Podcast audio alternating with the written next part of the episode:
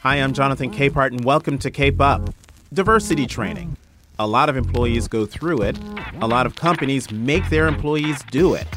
But in her book, Diversity Inc., The Failed Promise of a Billion Dollar Business, Pamela Newkirk argues that not only is diversity training done wrong, it can also make things worse in any profession.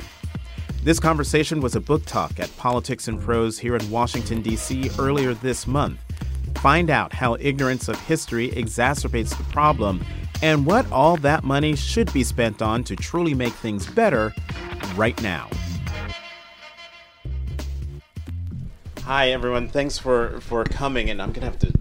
I'm gonna be doing a lot of juggling. I think we'll both be doing a lot of Yeah, juggling because yeah. I've got my iPad and I've got yeah, your yeah. book, and um, there's so much in this book. If you have not, if you have not read it yet, well, actually, a show of hands, how many of you have already read White Fragility? How many of you have already read White Rage? Okay, so if you've read both of those books, then Pamela Newkirk's book, Diversity Inc., The Failed Promise of a Billion Dollar Business, is going to be another puzzle piece in these two books. Uh, in actually this this genre, which is very very important. The first time I ever heard Pamela that diversity training was actually detrimental was not was not achieving the goal that it set out to was when I interviewed um, another journalist who wrote a book about women in the workplace, whose name is escaping me right now. Interviewed her for my podcast, and I was just very surprised by what she was telling me that diversity training was actually harming women in the workplace. Right. And now here comes your book that also says, yeah, diversity training is harming people of color, African Americans in particular, in the workplace.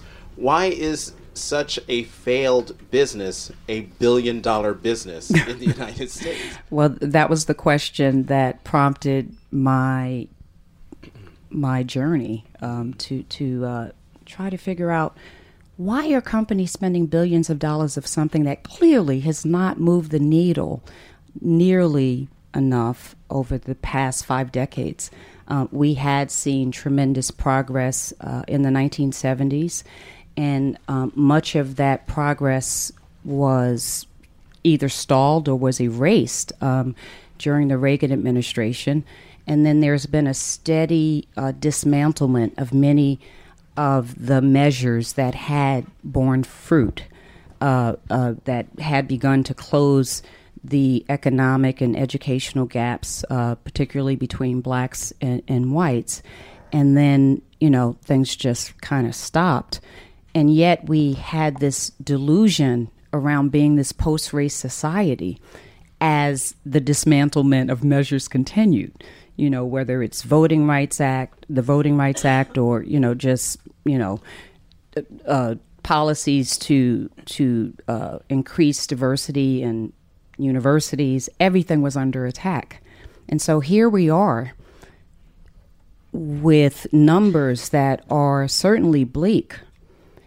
And I don't think there's a full acknowledgement of what has happened over the past few decades that has resulted in numbers that look, you know, in tech, blacks are like two to three percent. Um, and uh, you know, you pick a field, pick any influential field, in our field, in journalism. Oh, yeah. Um, you know, uh, diversity has been a preoccupation of our industry for decades, and yet the numbers for African Americans, for Latinos, for Asians are still really, really low.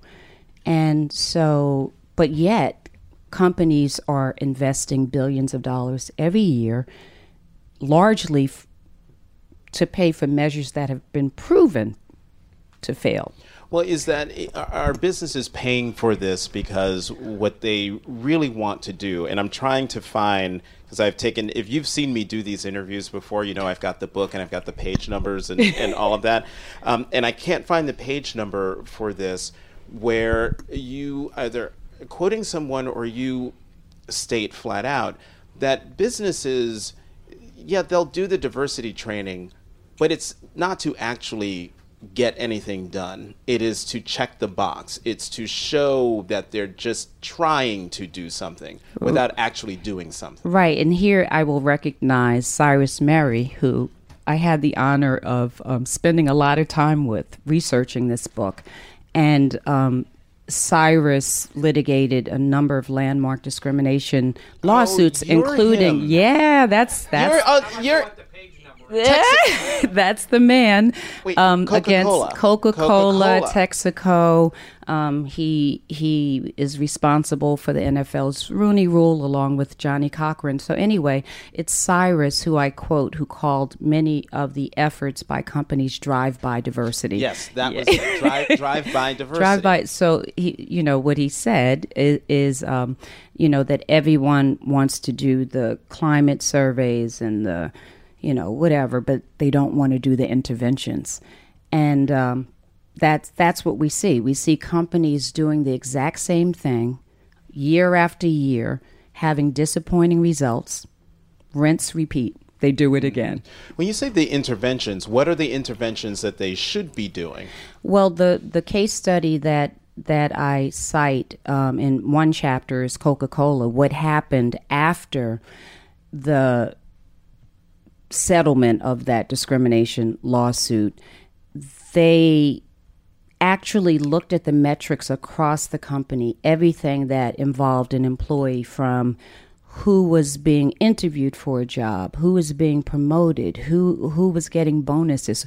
They looked at everything and they and they they looked at it across racial and gender lines and they were able to both detect and disrupt patterns of bias, patterns of inequities, which had re, which had prompted the lawsuit to begin with.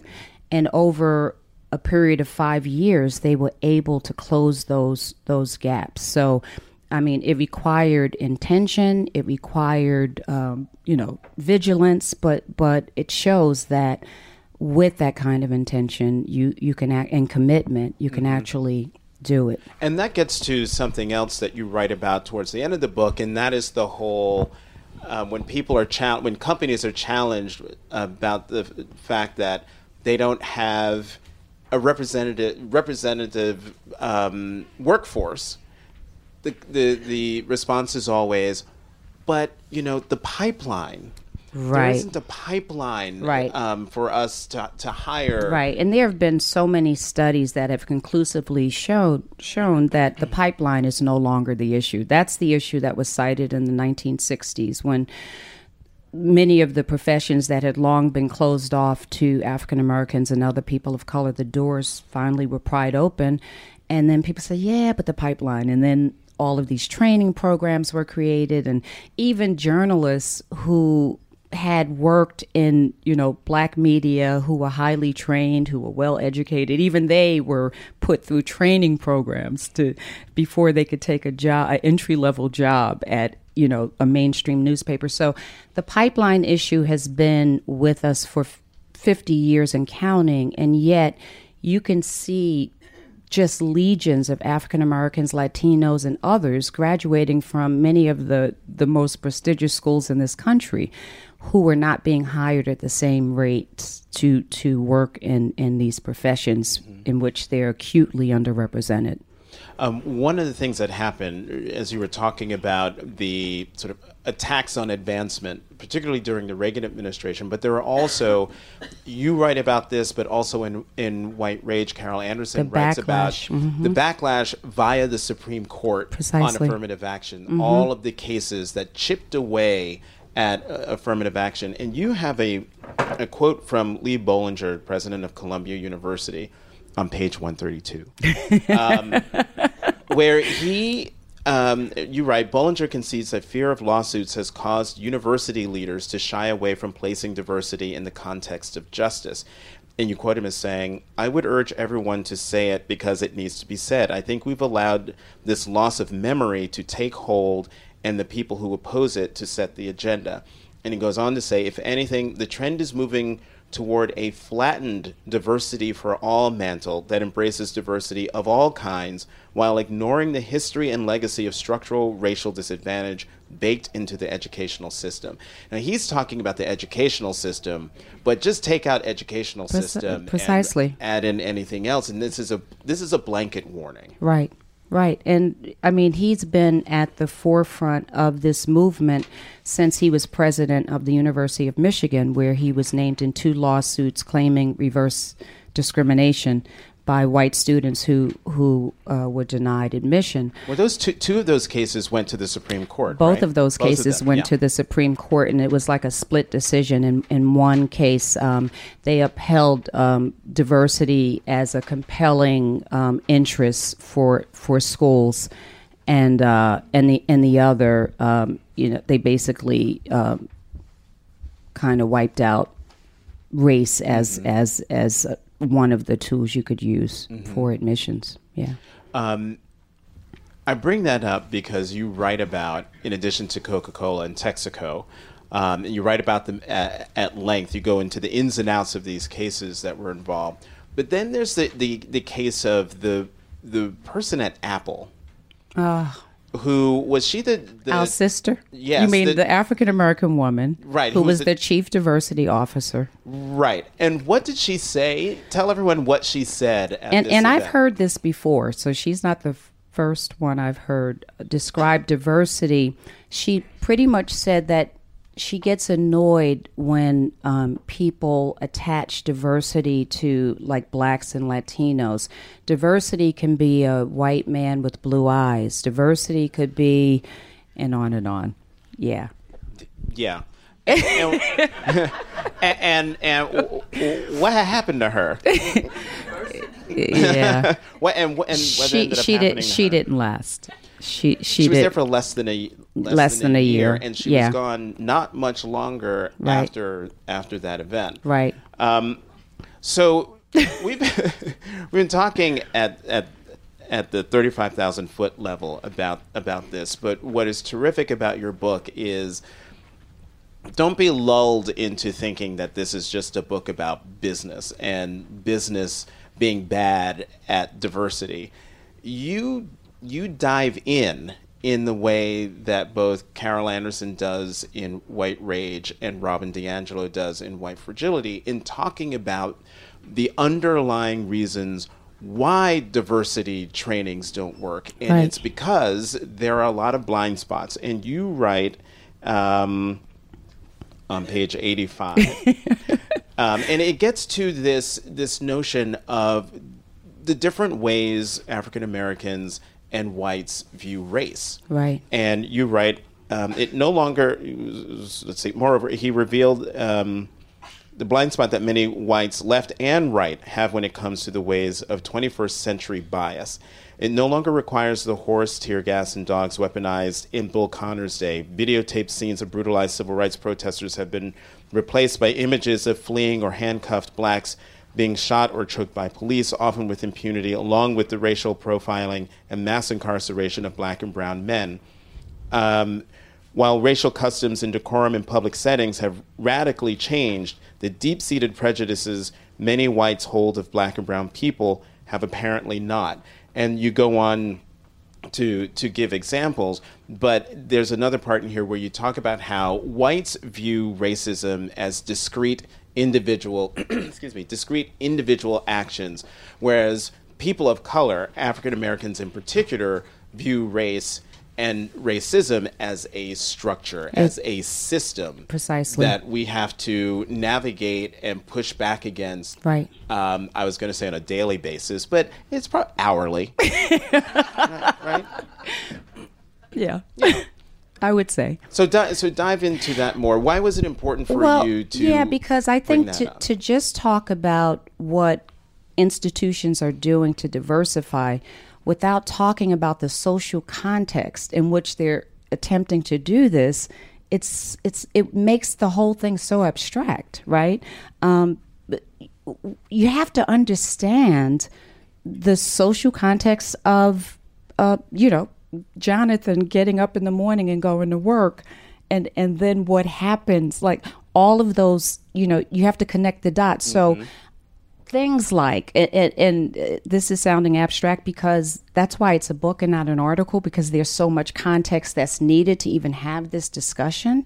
But you know we have to look at media portrayals. We have to look at school curricula. We have to look at there are so many ways in which white america in particular but others as well understand African Americans or think they understand African Americans. And until you really have that wraparound view of what actually is going on, it these diversity efforts, it's like putting lipstick on a pig. Mm-hmm. It's like you you have to understand that we're still up against these demeaning images of African Americans that were created, codified, legitimized by all of our major institutions, from higher ed to elementary school to museums, literature. Like, if you don't understand the ways in which African Americans have been demonized in this country, then you don't understand what we're talking about when we say Black Lives Matter.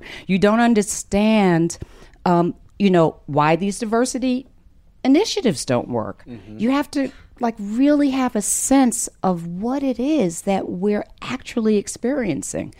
Um, you have a, a, quote in here from uh, British director Sage. Uh, his first name is Sage. Sage, mm-hmm. uh, British filmmaker, where he you quote him as saying, "People want diversity as long as they don't have to do it." Yeah. A lot of the times they want our physical presence, but not our voice. And I I underlined it. I asterisked. I underlined the asterisk yeah. because I mean I related to that because I can't tell you how many times. Oh, especially in the newsroom. In, in, oh. in, in my profession, oh, when yeah. you know it's the presence. Great, glad you're here, but the right. moment you open your mouth, right. There's pushback. There, there, if there's pushback, there might be little twitches. Discomfort. You know, please hurry up finish finish talking, right. that kind of thing. But how do you? That gets to the larger issue. of back to diversity training. So you have these companies doing this training that they don't want to do. Right. That is box checking. Right. And you have employees. Let's say this was a diversity training going on right now, where the white people in the audience. I'm just gonna. I'm gonna. I'm overly generalizing. I, I know that. Where the white people might be annoyed about the fact that, well, why do why do I have to do this? Right. But then you have the African Americans, people of color, in people of color, African Americans in particular, who are uncomfortable it, and might not feel um, empowered, right, or just or comfortable because of their livelihood saying to a fellow coworker, precisely, here's this thing that you did or you said, right. that um, was problematic. Yeah, it's problematic, and, and, it and it it also assumes that you can train people in a few hours to undo centuries worth of damage that's been done. It assumes that, first of all, where is that curriculum that can actually make a difference in the way people feel is about there, each other. Is there one? I don't know. I would love to see it. I was going to say, I mean, if there was one, it would, yeah, like a, be in here, an effective one. But um, but what those training sessions have been found to do is trigger a backlash and resentment, particularly um, by white men and um, it's not helpful. And and and some studies have shown that the percentage of Black women, in particular, uh, go down after you have these diversity training sessions, probably because of all of the tension that that they create. I mean, just by the argument you just made, I mean if the paper, if the Washington Post were to say you have to go to diversity oh my training, god, like, I'm sick that no, day. right, I'm, I'm, I'm out. I have to be in New York. Right. Um, not that that's going to be any better, because then that's the other job. That's the MSNBC job, which. Right. I mean, as you, you, you write about Hollywood, you write about academia, you write about business, you write about journalism, how all of these institutions, as you were saying before, um, don't get it right. Right. And don't either don't realize they're not getting it right or well, don't care that they're not getting it right. Maybe. Yeah. Why did you say well? Well, I don't think uh, like I don't think they're at this point they don't realize that they're not getting it right. Unless they're really in denial about the state of race in this country. I mean, that's like serious denial. Well, I mean, there's one realizing you're not getting it right, and then you bring in the diversity trainer, Right. And then you're wondering It's what to do, right. Right. It's Right. What comes next? Right. It, it's what to do. Uh, you know, the good news in this book, and there is good news, people, is that there are models. There are successful models, um, partly due to one of the people, few of the people in this room. Um, to, oh, there's three of them. Oh, I never met you in person, but I interviewed him. He was the global chief diversity officer at Coca Cola. Oh, you're that guy. He's that guy who over Steve Bucherati, who oversaw the transformation of the workplace. Um, and I mean, he had he had just wonderful um, anecdotes and you know descriptions. He, he said something like, you know, in doing these interventions in real time, he wanted to do. Um, oh God, he didn't want to do forensics. He wanted to do triage, which is like to actually work on it before the body is dead. and and and and it was just an amazing thing. Pam Coukos, who also works with Cyrus, I mean, they helped create models that have been proven to work. Triage. Triage. But it also require it requires, as you were saying before, it requires vigilance and intentionality. Commitment. You Are have there- to be serious about this. But are there enough people serious? Well, we haven't seen evidence of that. No, we haven't seen evidence of that, but maybe it's because they don't know. And if they see w- what they can do differently, um, I, I quoted Pam uh, saying at one point, people are really committed to the way they do things, even if it doesn't like you know if it's not successful they just keep doing that thing. Um, and and it's and and they think it's part of the intentional discrimination. Like if you keep doing the same thing and expect different results either you're crazy or maybe you really don't want results Because you know that this doesn't work, so just keep doing it so it doesn't work yeah Um, so, I, but I want to close. I want to get you to ex- talk this piece out further. Um, did you brought your glasses? Did you bring your glasses? Here, I'll have you read it. I'm not going to read your book. You oh what am i going to read Um, this underline asterisk I love, underline I thing love, here. see, this is, he read this book. I love this. So- this is how I read so books. this this paragraph here. Okay. If diversity is to flower, it cannot be hermetically sealed off from the cultural ecos- ecosystem in, in which it is implanted. It must be rooted in a mu- mutual understanding of our past and its profound legacy. Viewing America through rose colored lenses has prevented most white Americans from coming to terms with the myriad ways in which race continues to pervert national ideals and undermine justice. Without truthful encounters with the past, racial reconciliation is doubtful and diversity will remain little more than a hollow abstraction. So, if you could give one piece of advice, or maybe two, to a a business, let's say Tim Cook called you up and said, you Hey, we, Tim. we've got some issues. Yeah. What would what and we need to deal with fill in the blank diversity issue. What would you advise him? What would you tell him?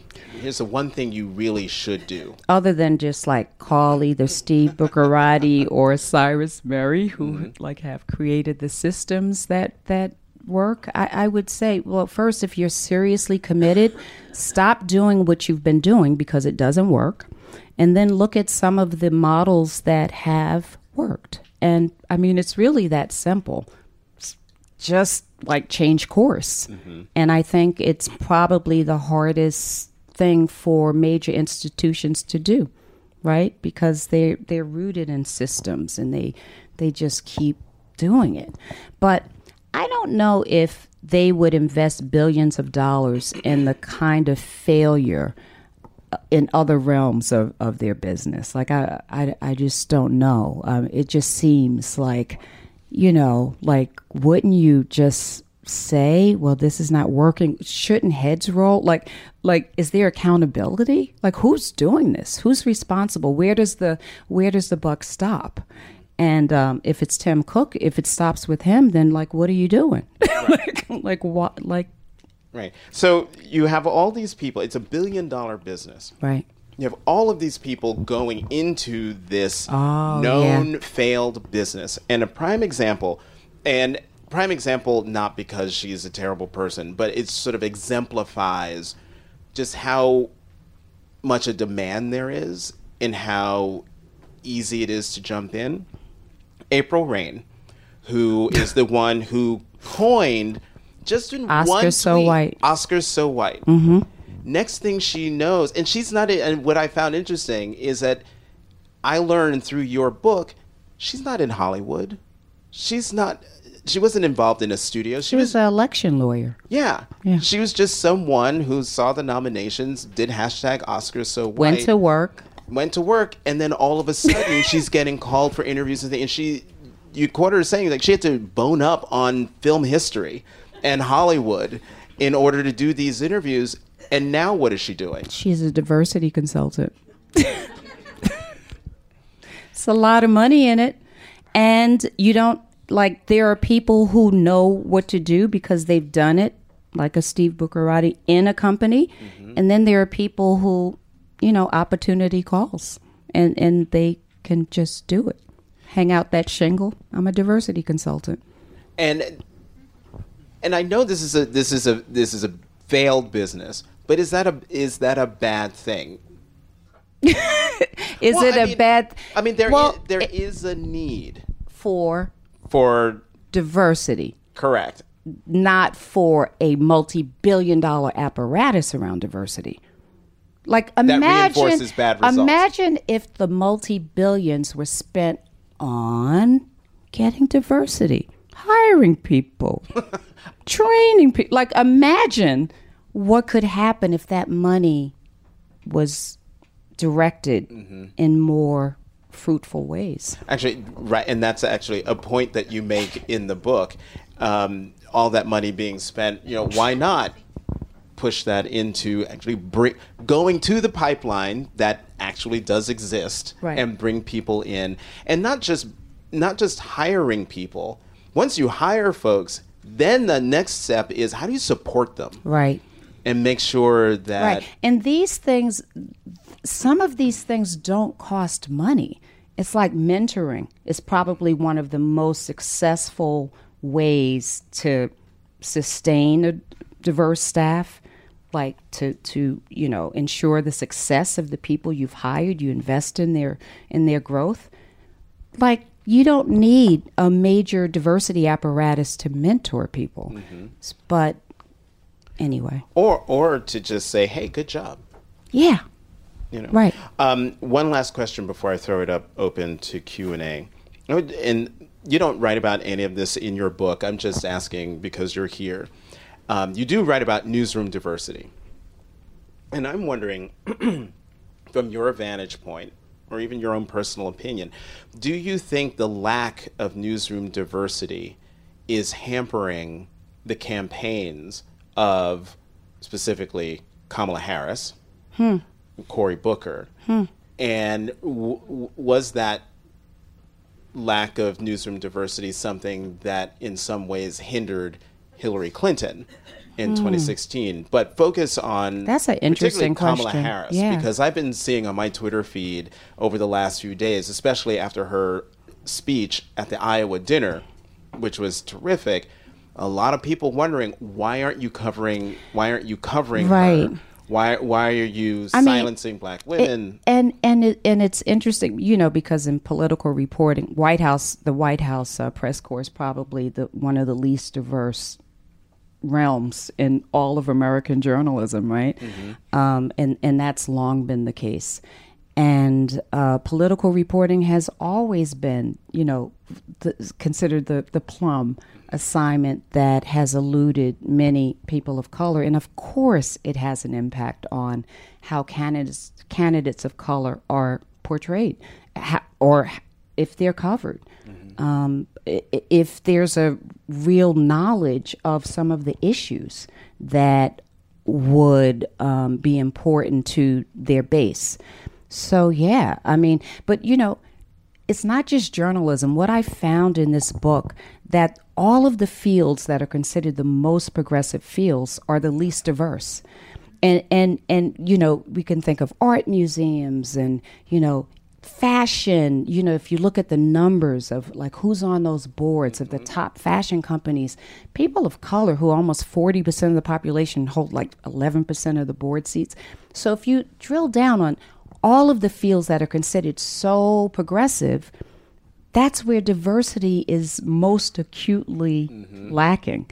So, yeah. And you talk about board seats and how there's such a lack of diversity, but such a desire for diversity that there is recycling.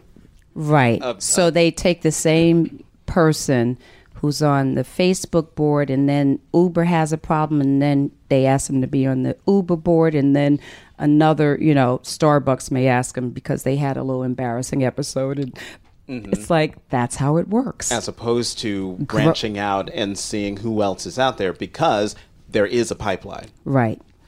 All right, we're going to go to to uh, a Q and A. No speeches, or I'll cut you off. I apologize in advance. Go right ahead. Hi, thank you very much for your really important book. Thank my, you. my question comes from the perspective of academia, because that's a space I'm more familiar with. And I, I, was wondering if you found, in addition to the whole apparatus of diversity that you're talking about, if, if other benefits come to institutions that promote diversity on the one hand, but don't actually really do it. And I'm speaking from, you know, experience of, you know, grants that are so much easier to obtain when you claim that you are promoting diversity or people writing papers and people gaining greater visibility and you know what are, what are your thoughts on that part of the business if you will aspect of well, it well that's Thank interesting you. because academia which I've been uh, I've been on the uh, faculty at New York University for 27 years it's one of the least diverse places not just NYU but academia um, African Americans hold 4% of full professors, and that includes at historically black colleges and universities. Latinos are around 3%. The numbers have barely budged in decades. So I don't know who's getting all of these benefits from writing grants, but it's probably not African Americans and Latinos who are hardly visible in the academy. I think there's this perception that we're doing so much better than we are because I think those of us who are in academia are hyper visible. And it gives people the sense that there are so many of us, which happens with people of color. It's like there's one or two, it's like so many black people. it's like so many. But yeah, um, so I, I can't answer that question. I just know that that's one of the the realms of American life that is the least diverse. Question here. This is a question, though it's going to be difficult to phrase it correctly. For those of us, and I'm not saying I'm one of these people, even though I try, but for those of us who recognize the distinction between our individuality and how we are forced to uh, come face to face with how we directly and indirectly um, contribute to the institutional problems and how they contribute to our lives. For those of us who are open minded enough to recognize it, uh, regardless of race, regardless of class, but don't know how to proceed with that open mindedness hmm. when we find that uh, we have uh, struck a metaphorical wall do you have any words of advice? Speak up, stand up. You know, I think, you know, this is a problem that African Americans kind of can't fix.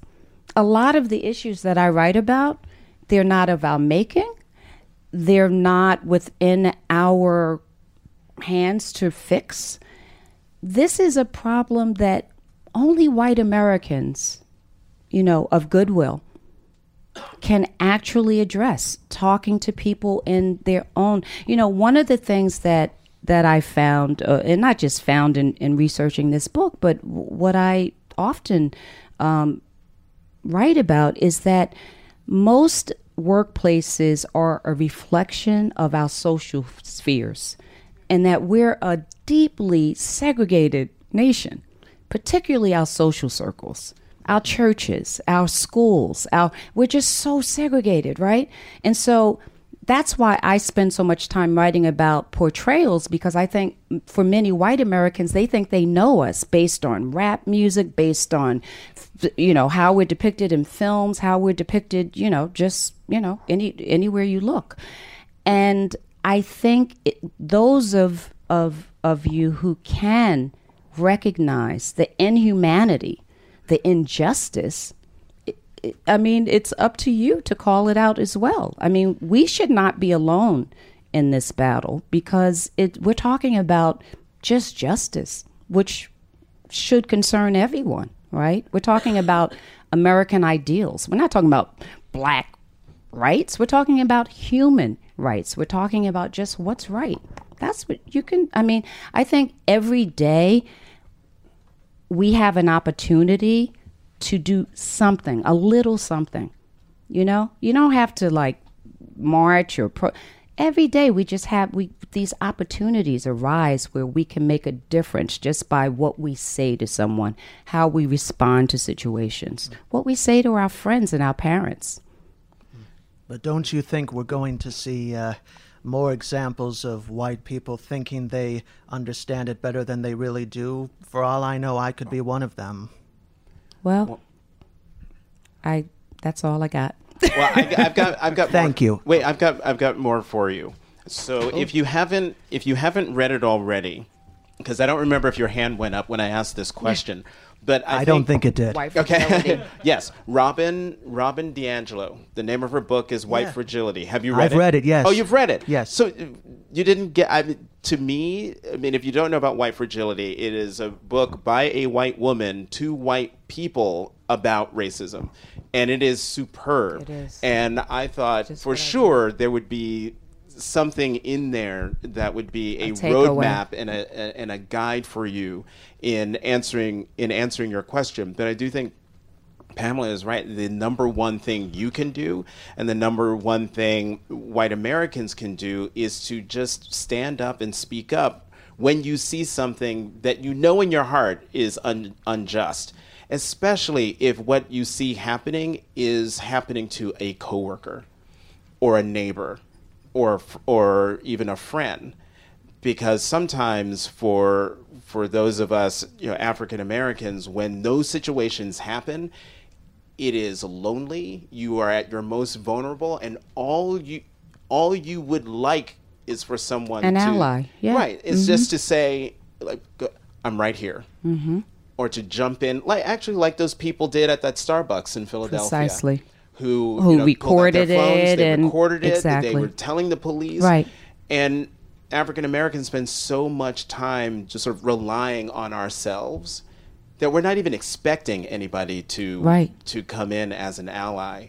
But the fact that you even just ask that question, um, and that question is being asked around the country a whole lot more lately over the last three years, says to me that as horrible as things uh, are, they're actually they're actually a little better because I think people are tapping into their inner humanity, mm-hmm. but also how they can help how they can help their their um, their friends, colleagues. And I think it has a lot to do with social media that's documented these right. things that people never believed us. Well, right. For generations, we've been saying uh, right. uh, police are killing us and they're planting evidence and stuff and like that. and they're like, oh, no, you're over exaggerating. Right and which you you point out in the book. So thank you. Thank for you that. for that question. You're welcome, and thank you for the answer. Thank you. Now, you were talking before about. Um, oh, are you gonna? You have a question, sir? Oh no, go make a comment. No, no, no, no. Go, oh. no. Oh, I was please just getting in line. ask your question. ask your question, then I'll I- bring I'm up my sorry. coaching. So I was just up at the University of Pennsylvania. They had a one-day environmental justice conference, and the first few panels were almost exclusively all white academics talking about environmental justice. Right. And it seemed to me like it was a branding opportunity for the University of Pennsylvania to put out their big plan to deal with environmental justice issues nationally and get in front of what is, I think, for them, a buzz phrase. And uh, I'm wondering how reflective of, I mean, you were talking about the percentages of uh, people of color in academia, how reflective that is of the type of colonization that gets done of uh, places where they think they can go, you know, make money and make a name or brand their school. Well, it's an example of what I what I I'm talking about. That the most progressive fields, environmental justice, there, it's not diverse. Like the, there's, it's it's almost like I think the more progressive, it's like we have it covered. Like we don't need like diversity because we're progressive.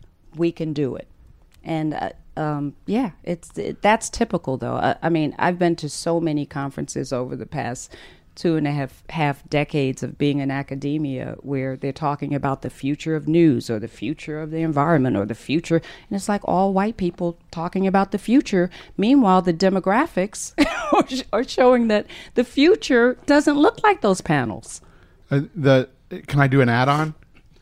sure. it's up to jonathan I'm just asking. Sure. I, I don't want to Sure, sure. violate any rules. Um, so uh, at, at this conference, they brought in a person who is uh, the so-called hero of Flint and D.C. and the lead and water crisis, a professor from Virginia Tech, who uh, has won huge numbers of grants and award, half million dollar awards, million dollar, you know, things like that, and uh, they they gave him their imprimatur of the environmental justice guy, but 60 residents from Flint wrote an open letter to the science and engineering community saying, Your engagement really didn't work for us. Where is there a place in the United States to lodge a complaint?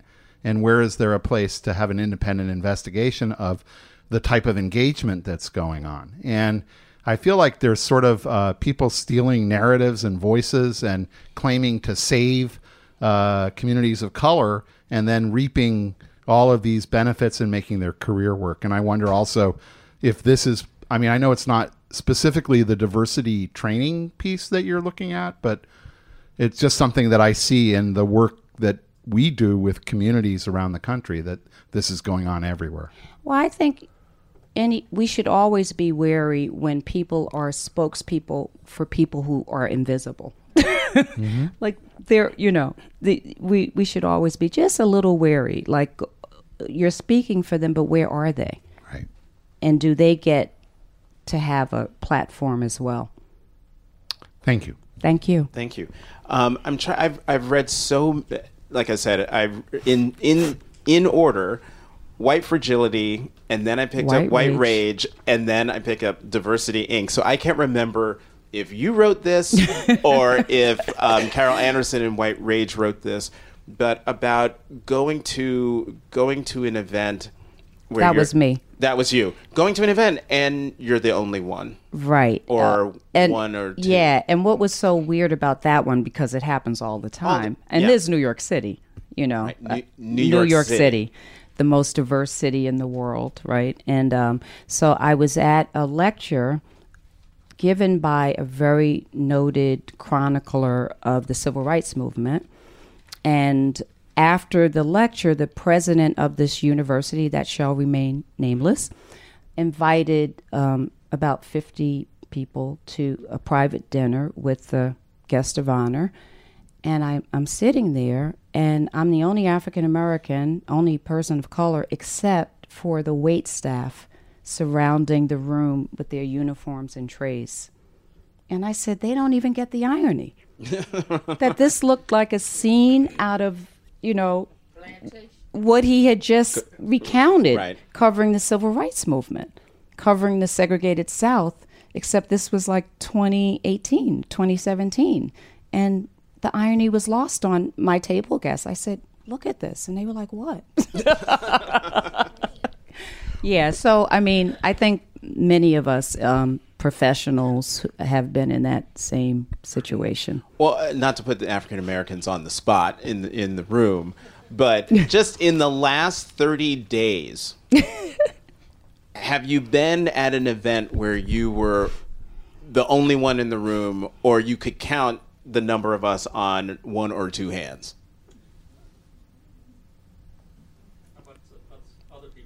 Yes, and, and okay, all people of color.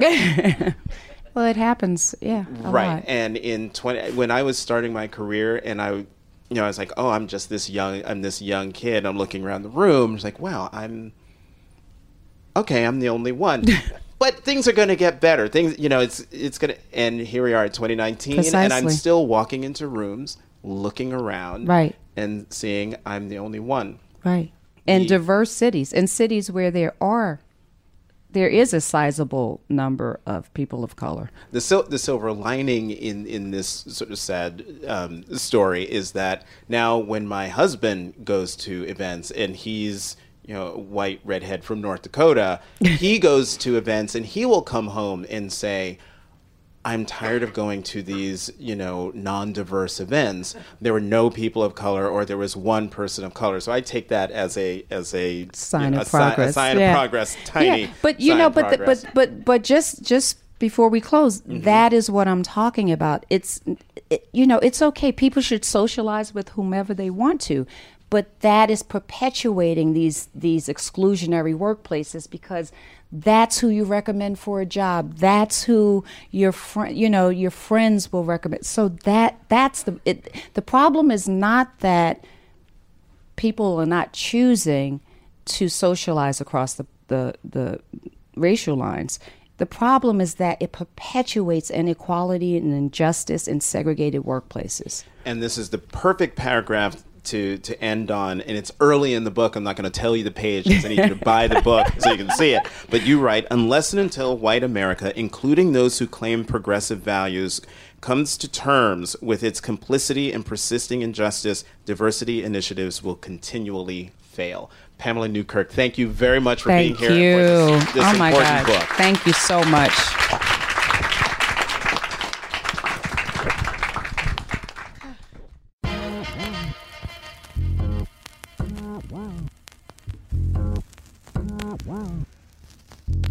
Thanks for listening to Cape Up. You can find us on Apple Podcasts and Stitcher. And how about doing me a huge favor? Subscribe, rate, and review us. I'm Jonathan Capehart of the Washington Post. You can find me on Twitter at CapehartJ.